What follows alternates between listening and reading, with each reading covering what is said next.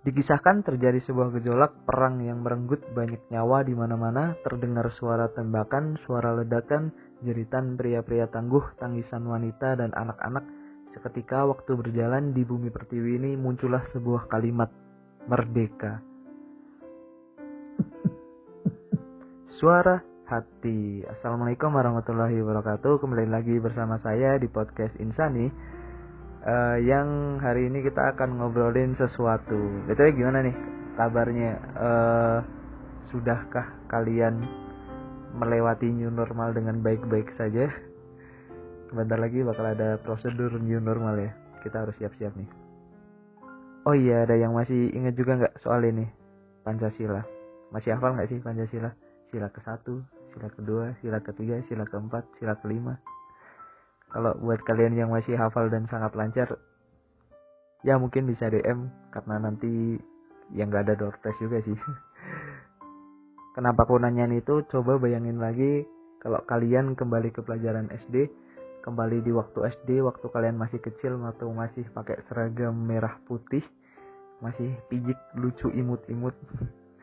Ketika kita dulu dapat cerita banyak cerita ya banyak cerita soal penjajahan-penjajahan di negeri ini yang kita tahu bahwa habis umur negeri ini dikuasai oleh negara lain.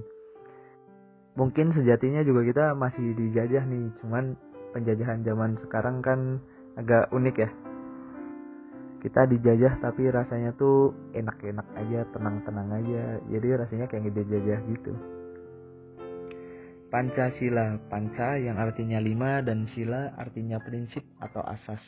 Lahirnya Pancasila itu jadi judul pidato yang disampaikan oleh Insinyur Soekarno pada sidang BPU PKI. Kalau teman-teman ingat namanya Doko Ritsu Jumbi Kosakai.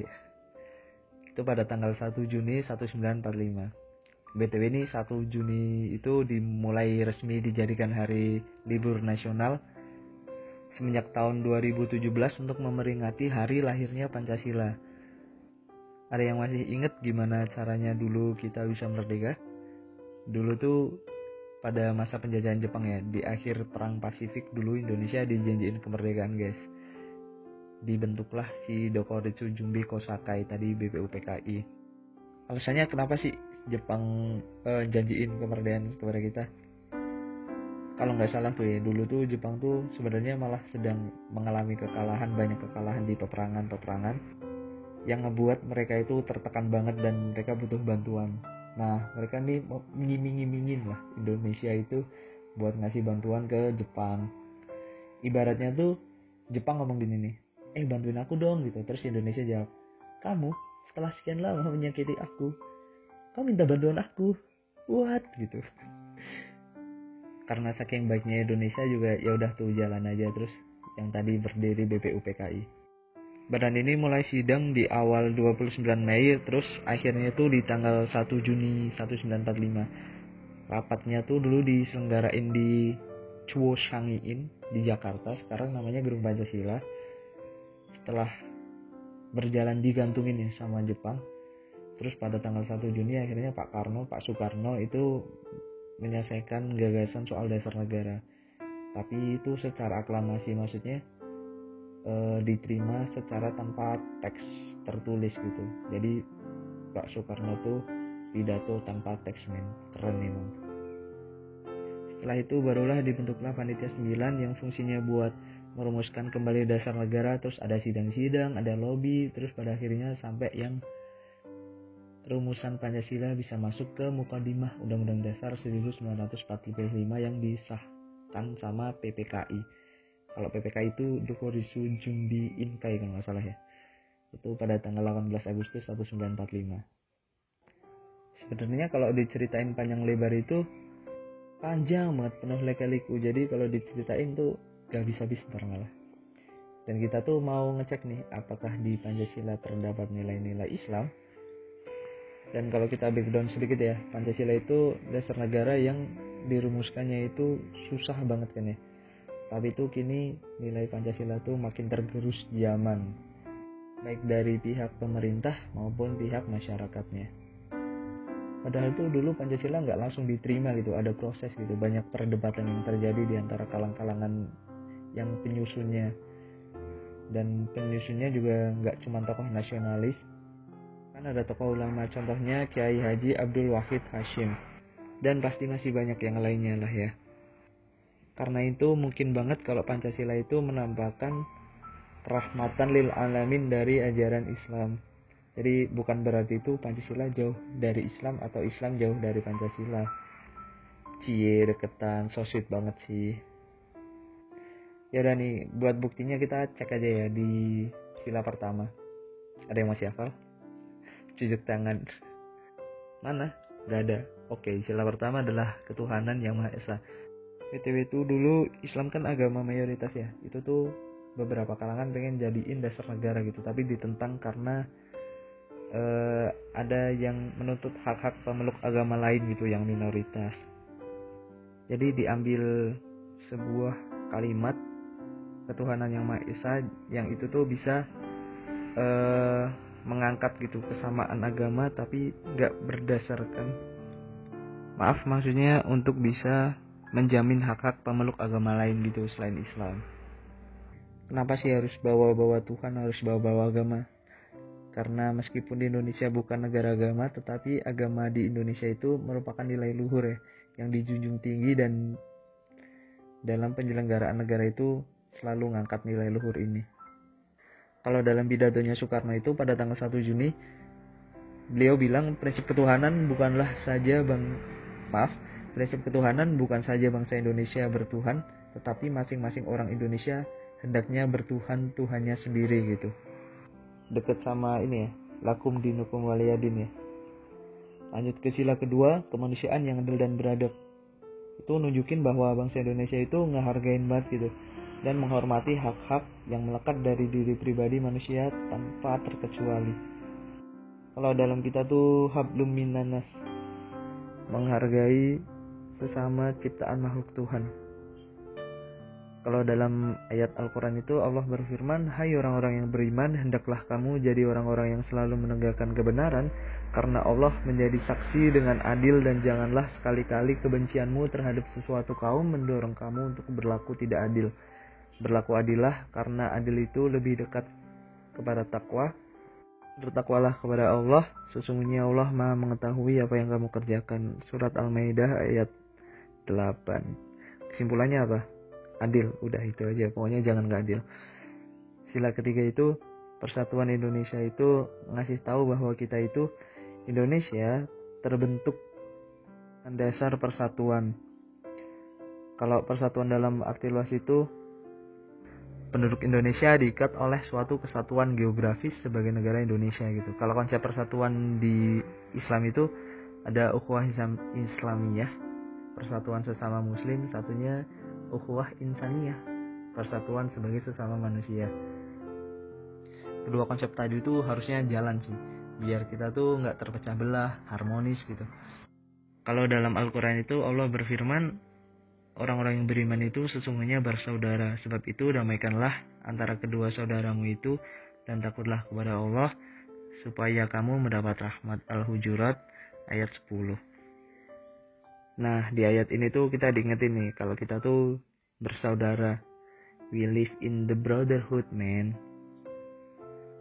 Lanjut ke sila keempat ya. Kerakyatannya dipimpin oleh hikmat kebijaksanaan dalam permusyawaratan perwakilan di sila keempat ini tuh nekenin banget pentingnya hidup musyawarah. Soalnya tuh sila ini juga sebenarnya selaras sama ajaran Islam. Kalau di Islam tuh namanya syuro gitu. Kalau anak-anak rohis berarti kalau lagi syuro sebenarnya kalian sedang bermusyawarah. Kenapa musyawarah dibilang baik ya? Menurutku ya. Karena dalam mencari solusi itu di musyawarah itu masing-masing pihak tuh berarti sama tinggi gitu nggak bisa ngandelin ego lagi. Dan kerennya Allah berfirman dalam Al-Imran 159 maka disebabkan rahmat dari Allah lah kamu berlaku lemah lembut terhadap mereka. Sekiranya kamu bersikap keras lagi berhati kasar tentulah mereka menjauh dari sekelilingmu. Karena itu maafkanlah mereka.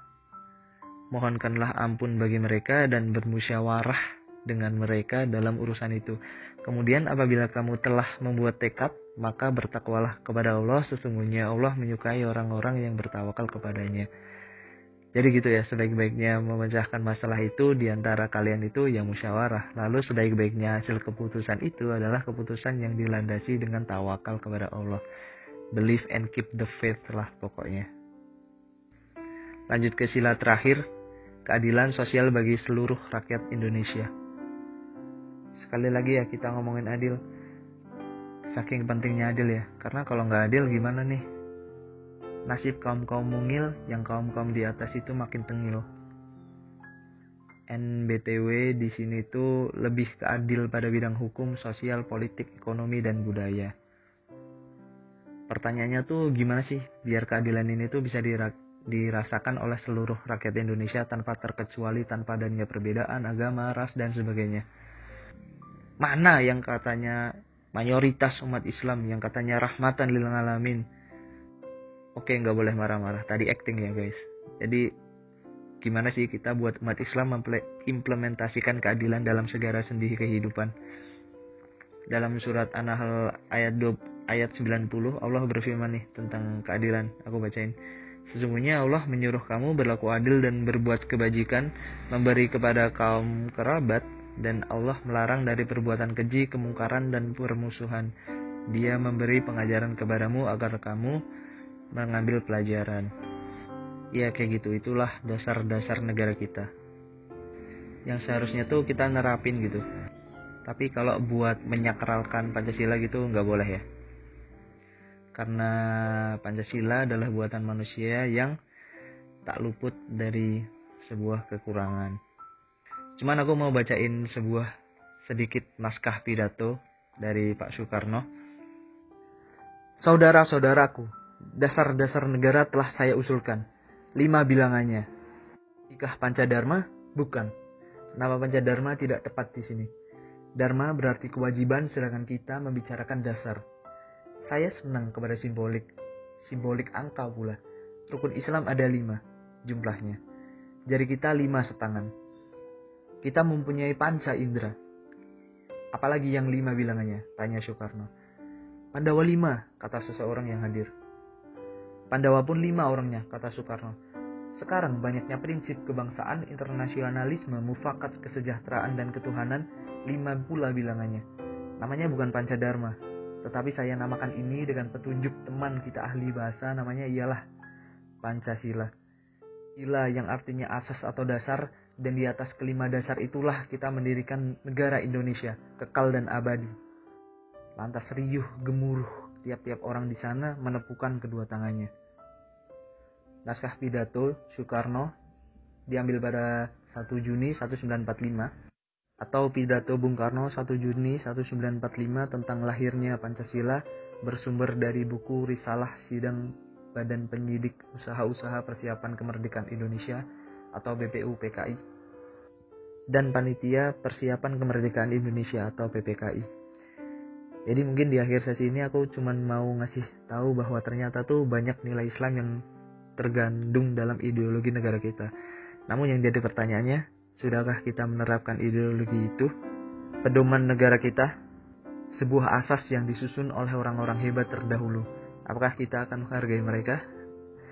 Lalu tanya pada diri sendiri, apakah caraku menjadi muslim sudah benar? Mungkin cukup, wallahu a'lam. Mohon maaf apabila ada kata-kata yang salah atau penyampaian informasi yang kurang tepat. Wassalamualaikum warahmatullahi wabarakatuh. Sampai jumpa di podcast selanjutnya.